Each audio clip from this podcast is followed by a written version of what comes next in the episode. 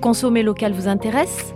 Ce podcast de Sud-Ouest est accompagné par le mouvement hashtag Bordeaux Local, une campagne qui met en avant les acteurs économiques girondins, les établissements, les hommes et femmes qui jouent la carte des produits locaux et des vins de Bordeaux. Aujourd'hui, plus que jamais, l'ensemble des acteurs locaux doivent se soutenir et participer à une économie plus solidaire, responsable et engagée. C'est pourquoi l'interprofession des vins de Bordeaux, l'UMI Gironde et l'Office de tourisme et des congrès de Bordeaux Métropole ont conçu ce mouvement, avec l'adhésion de nombreuses personnalités. Si vous aussi vous êtes hashtag Bordeaux Local, rejoignez-nous en découvrant les établissements qui mettent en avant les produits locaux, en vous inscrivant sur bordeauxlocal.fr et en partageant le hashtag Bordeaux Local.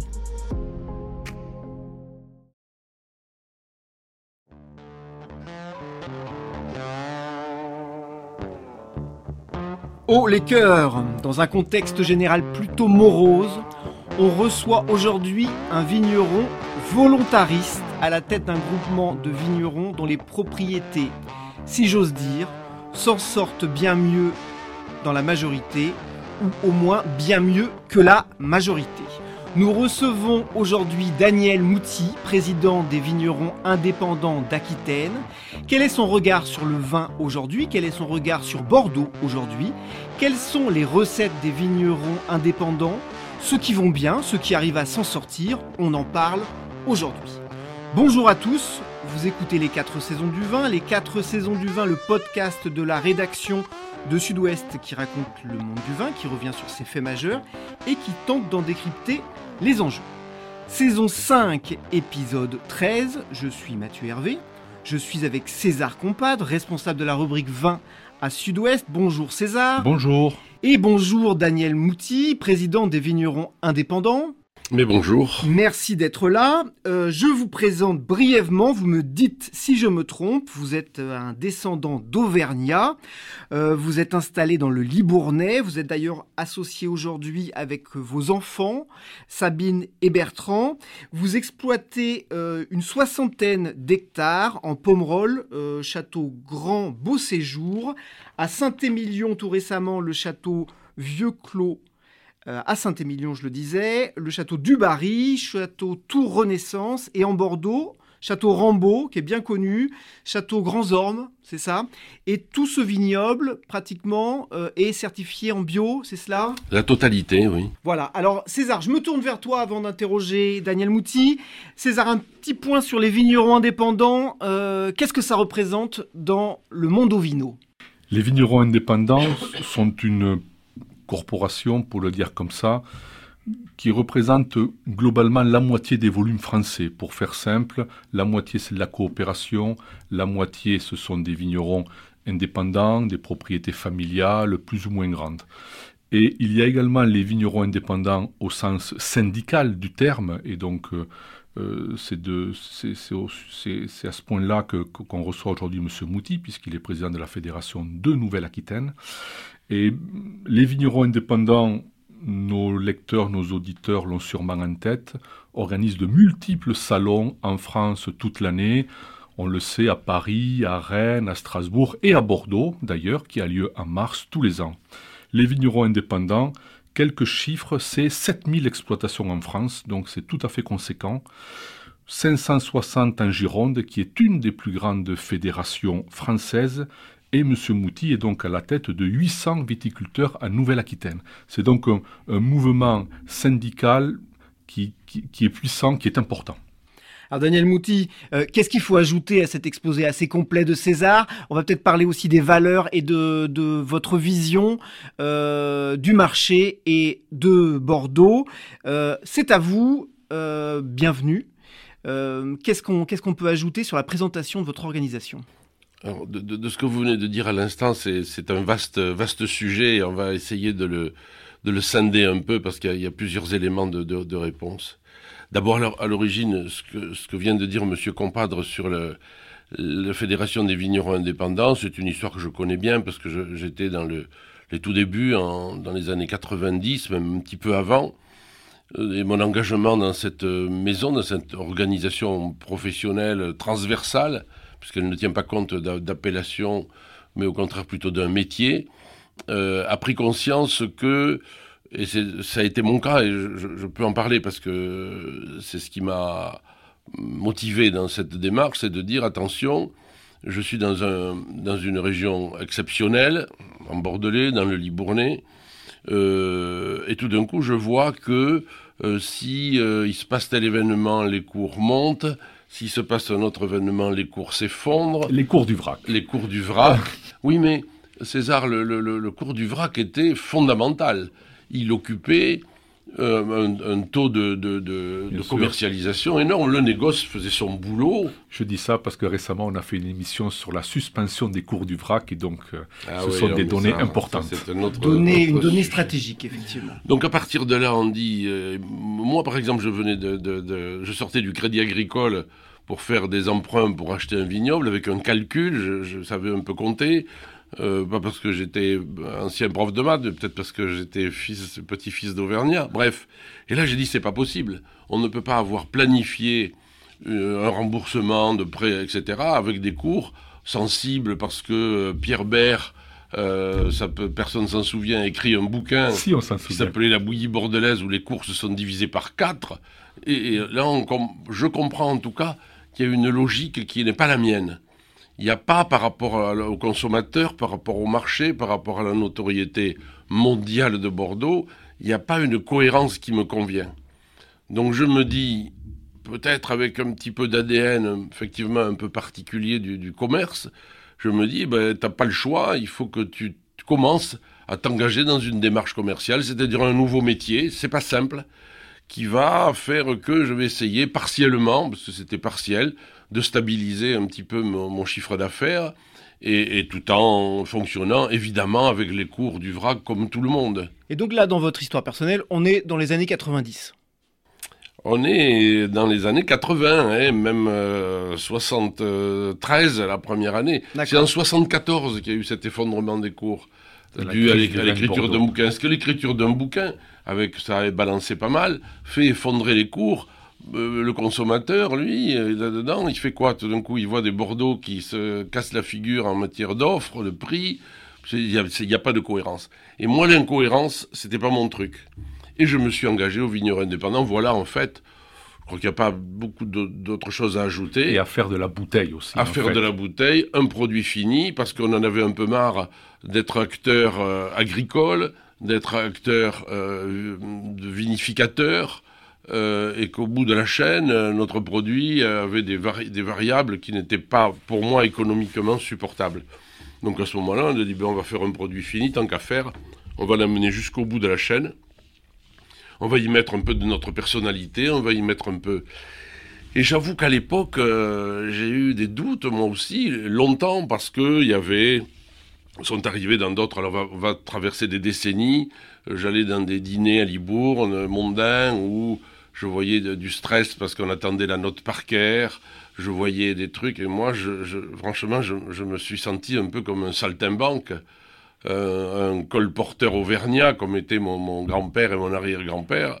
Je me sentais décalé. Mais enfin, je me suis rendu compte avec le temps qu'on n'était pas si décalé que ça. Et qu'aujourd'hui, euh, ben, il a bien fallu, pour X raisons, on va pas...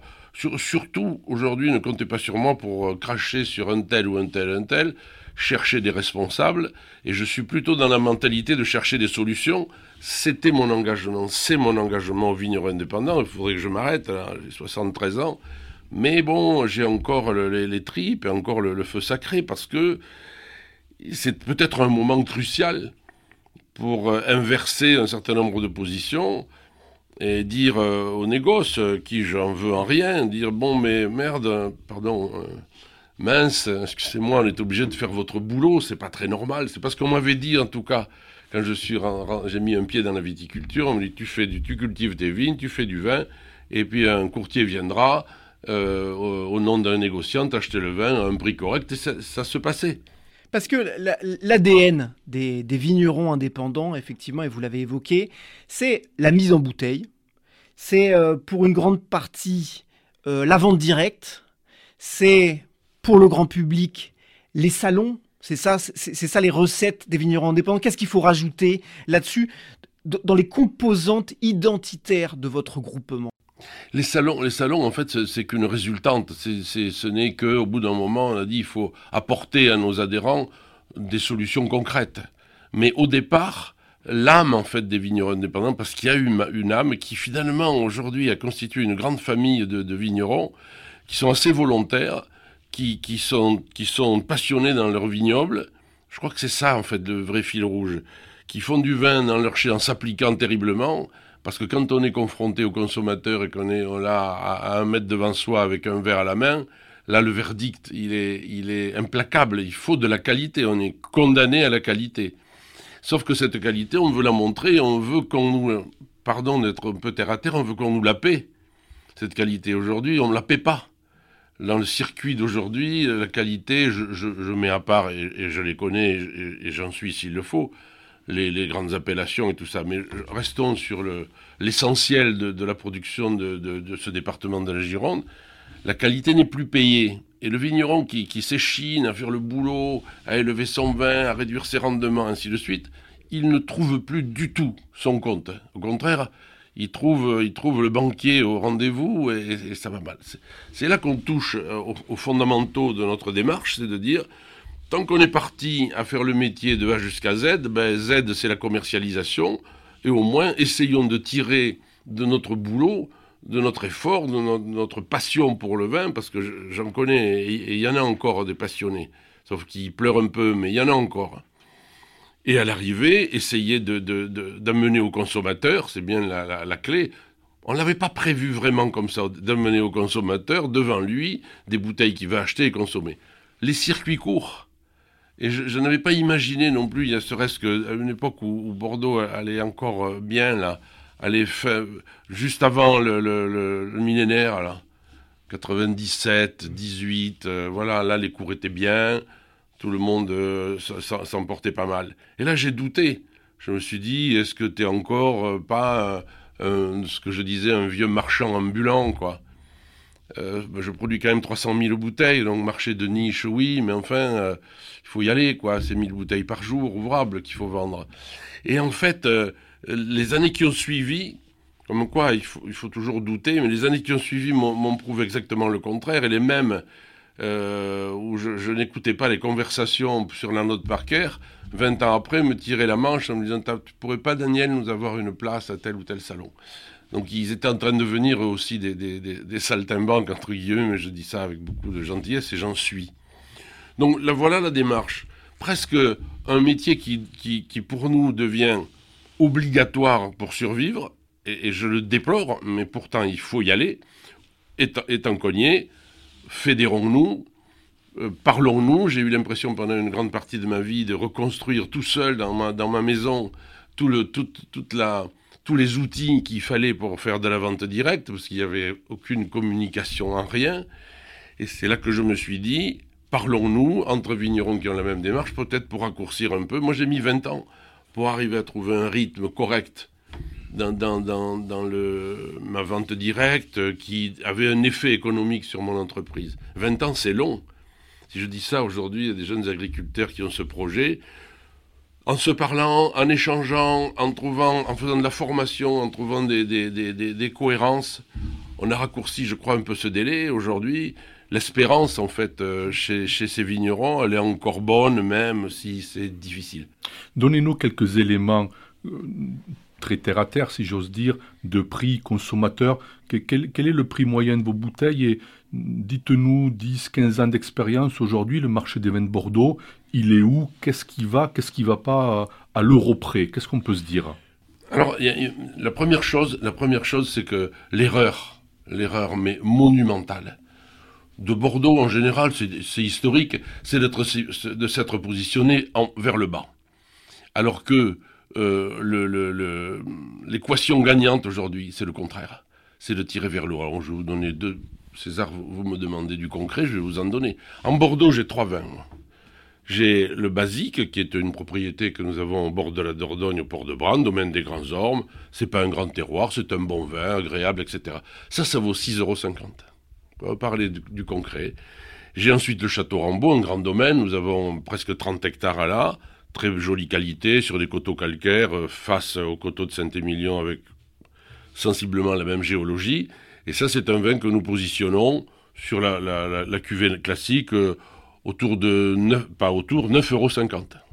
Tout ça, c'est TTC, euh, consommateur. Et puis, nous avons créé une cuvée. C'est une histoire intéressante. En 2005, je dis à mon maître de chez, le hasard des circonstances, à mon avis, on, sous-estime le terroir. Étant de l'autre côté, nous, sur la rive d'en face, sur le, même coteau d'en face, où on était en Saint-Émilion Grand Cru, et on savait que qualitativement on pouvait monter, il fallait faire l'effort, euh, réguler les rendements, avoir des vignes avec au moins 5000 pieds hectares. Je peux le redire un peu fort, au moins 5000 pieds hectares, de sorte que pour faire euh, le rendement normal, la production, nous, notre idéal, c'est une bouteille par cep de vigne. Loin de, des erreurs qu'on a pu commettre à d'autres moments, on n'en parle pas du passé. Eh bien, cette cuvée, aujourd'hui, dans mon tarif, elle est à 14 euros. Hein. Démentiel pour un Bordeaux que l'on trouve à, 3 balles euh, partout. Eh bien, c'est celle que je vends le plus.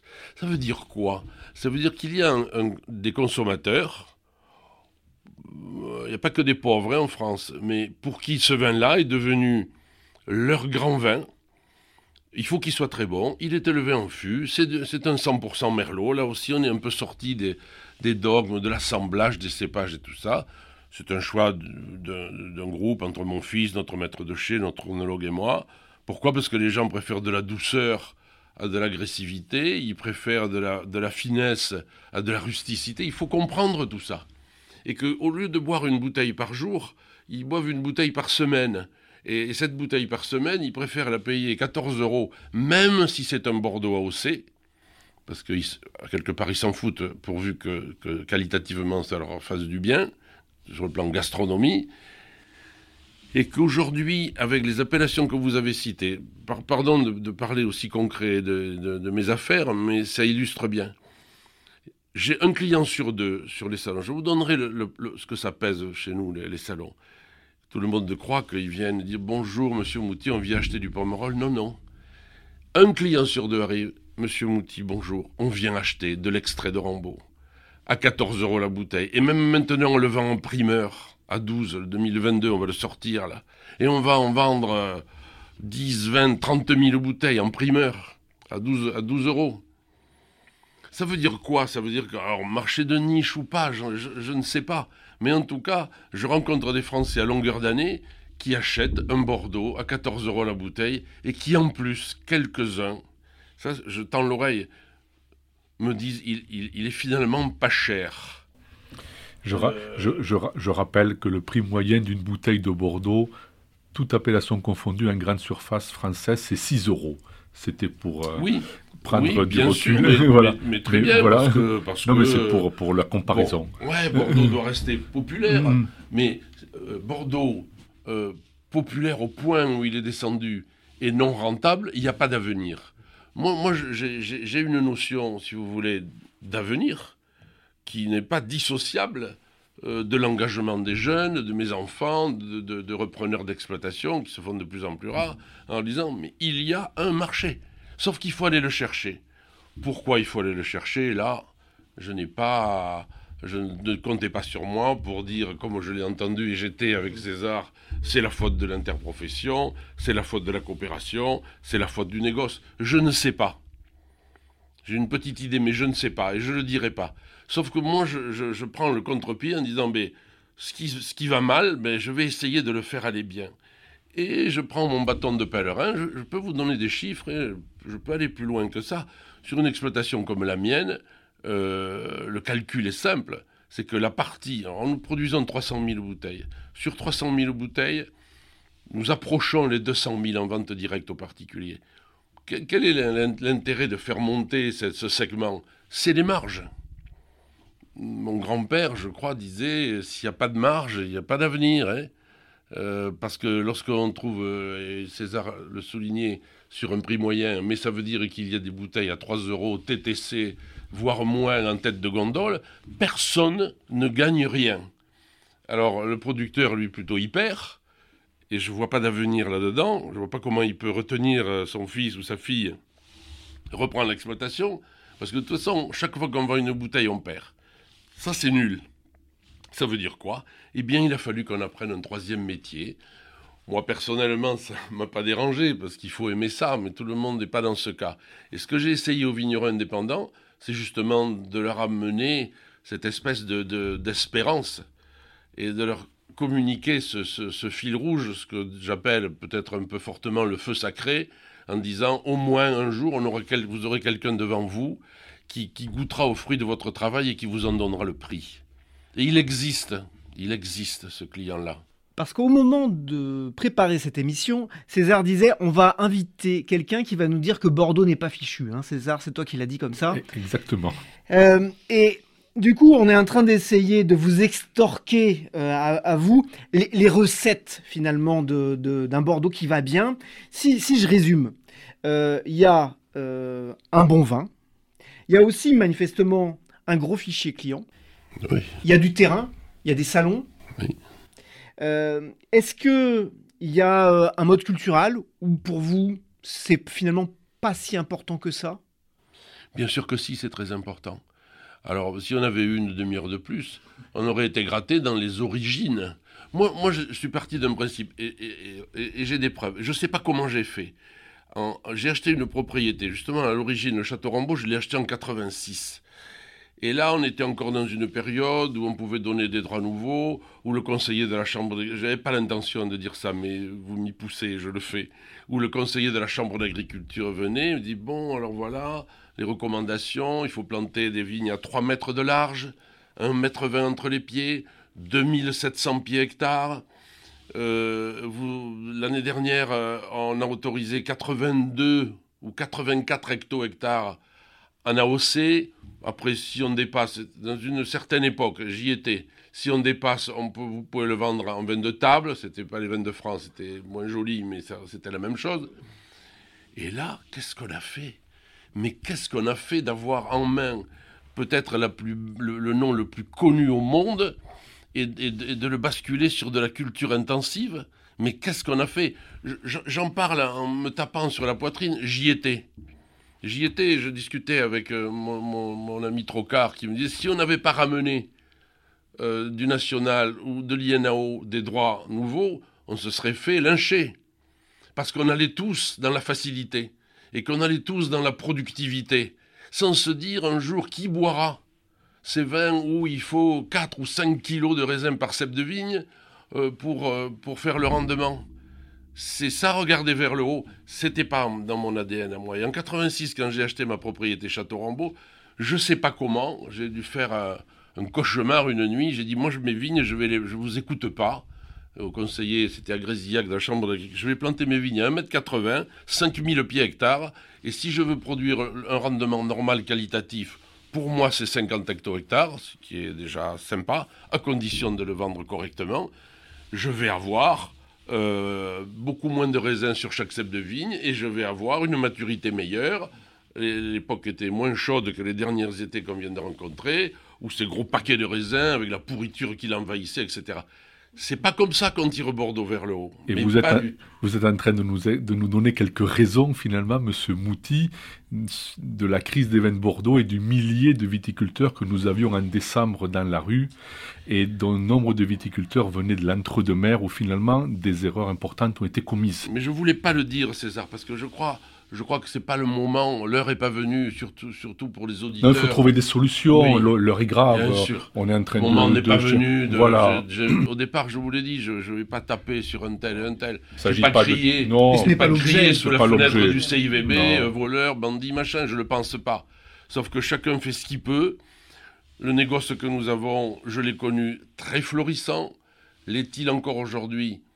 Je crains que non. Et quand je, je me déplace moi, dans mon air de Nouvelle-Aquitaine, jusqu'à Cognac, quand je rencontre mes, copains champenois, quand je m'avance jusqu'en Bourgogne, qu'est-ce que je trouve? Je trouve des gens justement qui ont trouvé cette intelligence de mixité. Ça veut dire il y a des champenois qui vont vendre leur vin, il y en a dans les salons des vignerons indépendants. Il y a des bourguignons qui vont vendre leur vin. J'ai un ami, l'autre jour, il, il me dit tiens, goûte le Corton Charlemagne. Je goûte le Corton Charlemagne qui était, qui était vraiment un magnifique vin blanc. Il me dit Oui, j'en produis que tant de pièces, tant de barriques.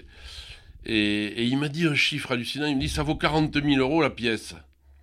40 000 euros la barrique. Corton Charlemagne, premier cru. Je dis, qu'est-ce que tu fous là?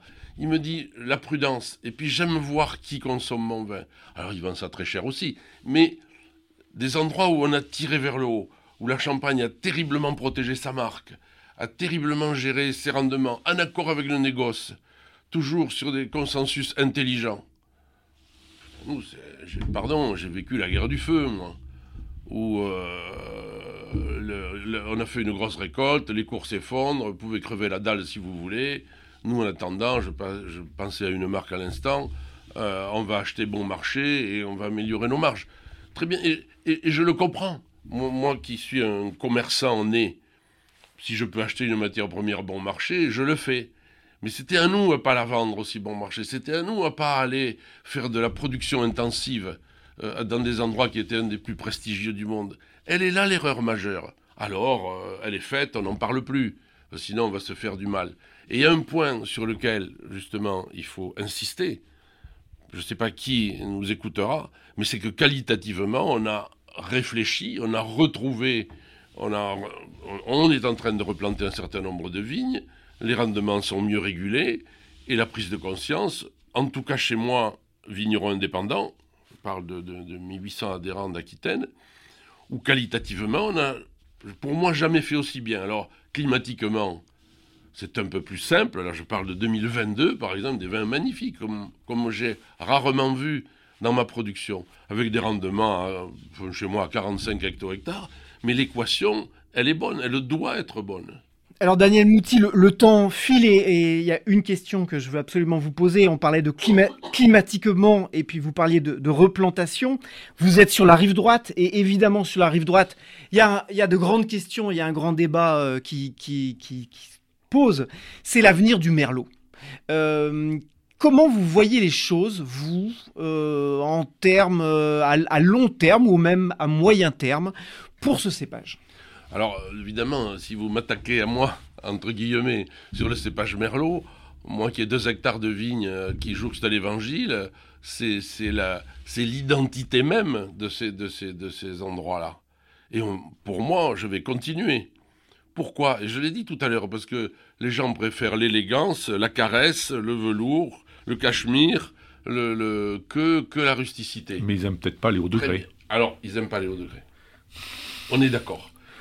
Est-ce qu'il faut qu'on revoie nos positions? Est-ce qu'on vendange pas? Il On n'en a pas beaucoup, mais on a quelques curseurs sur lesquels on a du pouvoir. Est-ce que parce que moi j'ai vendangé mes, mes, mes, mes le, 7 septembre, est-ce que j'aurais pas dû les vendanger euh, quelques jours avant, peut-être pour avoir un petit peu plus de fraîcheur? Il faut les gérer, les merlots. Et puis, euh, les cycles climatiques, euh, j'en ai connu 50. Il y a eu 2003, 96, euh, etc. On a cru aussi qu'on rentrait. C'est sûr qu'il y a une évolution. C'est sûr. Moi, je vendange trois semaines de moyenne avant mes premières récoltes. Et quand tout le monde criait parce que les degrés étaient trop faibles, aujourd'hui, on va crier parce qu'ils sont un peu hauts. On a trouvé des solutions. Moi, je m'étais équipé à l'époque d'un osmoseur pour enlever de l'eau pour faire monter les degrés sans, sans ajout de, de, sucre. Aujourd'hui, peut-être on va trouver des solutions. Mais en tout cas, euh, ça fait partie de notre identité. Mais sauf que c'est justement tout le problème. Il ne faut pas qu'on reste campé, nos deux pieds enfoncés dans, nos terres, en disant c'était comme ça et ça continuera. Il faut bouger. Et on est attentif aux nouveaux cépages, on est attentif euh, à la, à la vinif, au, temps de macération, on est attentif justement aux dates de vendange. Peut-être on vendangera en août, oui, pourquoi pas. On ramassera, au lieu de faire des pâtés de sable un jour, c'était sur un autre sujet. C'était votre prédécesseur qui avait fait un article dans Sud-Ouest en disant Daniel Mouti veut plus qu'on aille au Cap Ferré au bassin d'Arcachon. Parce que je dis, mais merde, ouvrez les portes des chais, ouvrez les portes. On a loupé, on a loupé plein de, choses qui passaient. Et, c'est des erreurs. C'est ça mon engagement au vigneron indépendant. Moi, chez moi, vous pouvez venir, hein, c'est ouvert tout le temps. On paie des gens le samedi, le dimanche, ils reçoivent, et c'est rentable.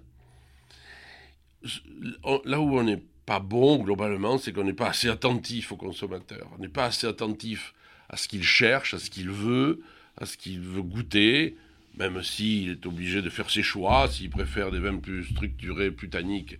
je leur dis, il faut choisir du Pauillac, c'est des Cabernet Sauvignon. Si vous voulez des choses plus soyeuses, j'allais dire plus élégantes, pardon, non, non, je le retire.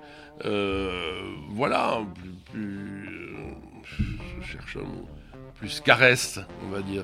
Plus caresse. Euh, ben il faut bouger. les caresses. Hein. Tout à fait, tout le monde. Il faut bouger, il faut être attentif aux consommateurs, le credo de Daniel Mouti. Euh, ainsi se termine ce podcast. Merci à vous tous et à toutes qui êtes toujours plus nombreux à écouter nos podcasts. N'hésitez pas à nous envoyer vos remarques, avis ou suggestions pour de prochains épisodes à podcast.sudouest.fr. Retrouvez tous nos épisodes sur sudouest.fr. Pour ne pas manquer les prochains, abonnez-vous sur Deezer, Spotify, iTunes ou Google Podcast à Sud-Ouest. À la semaine prochaine. Merci Daniel Mouti. Mais merci à vous. Merci, César. Merci.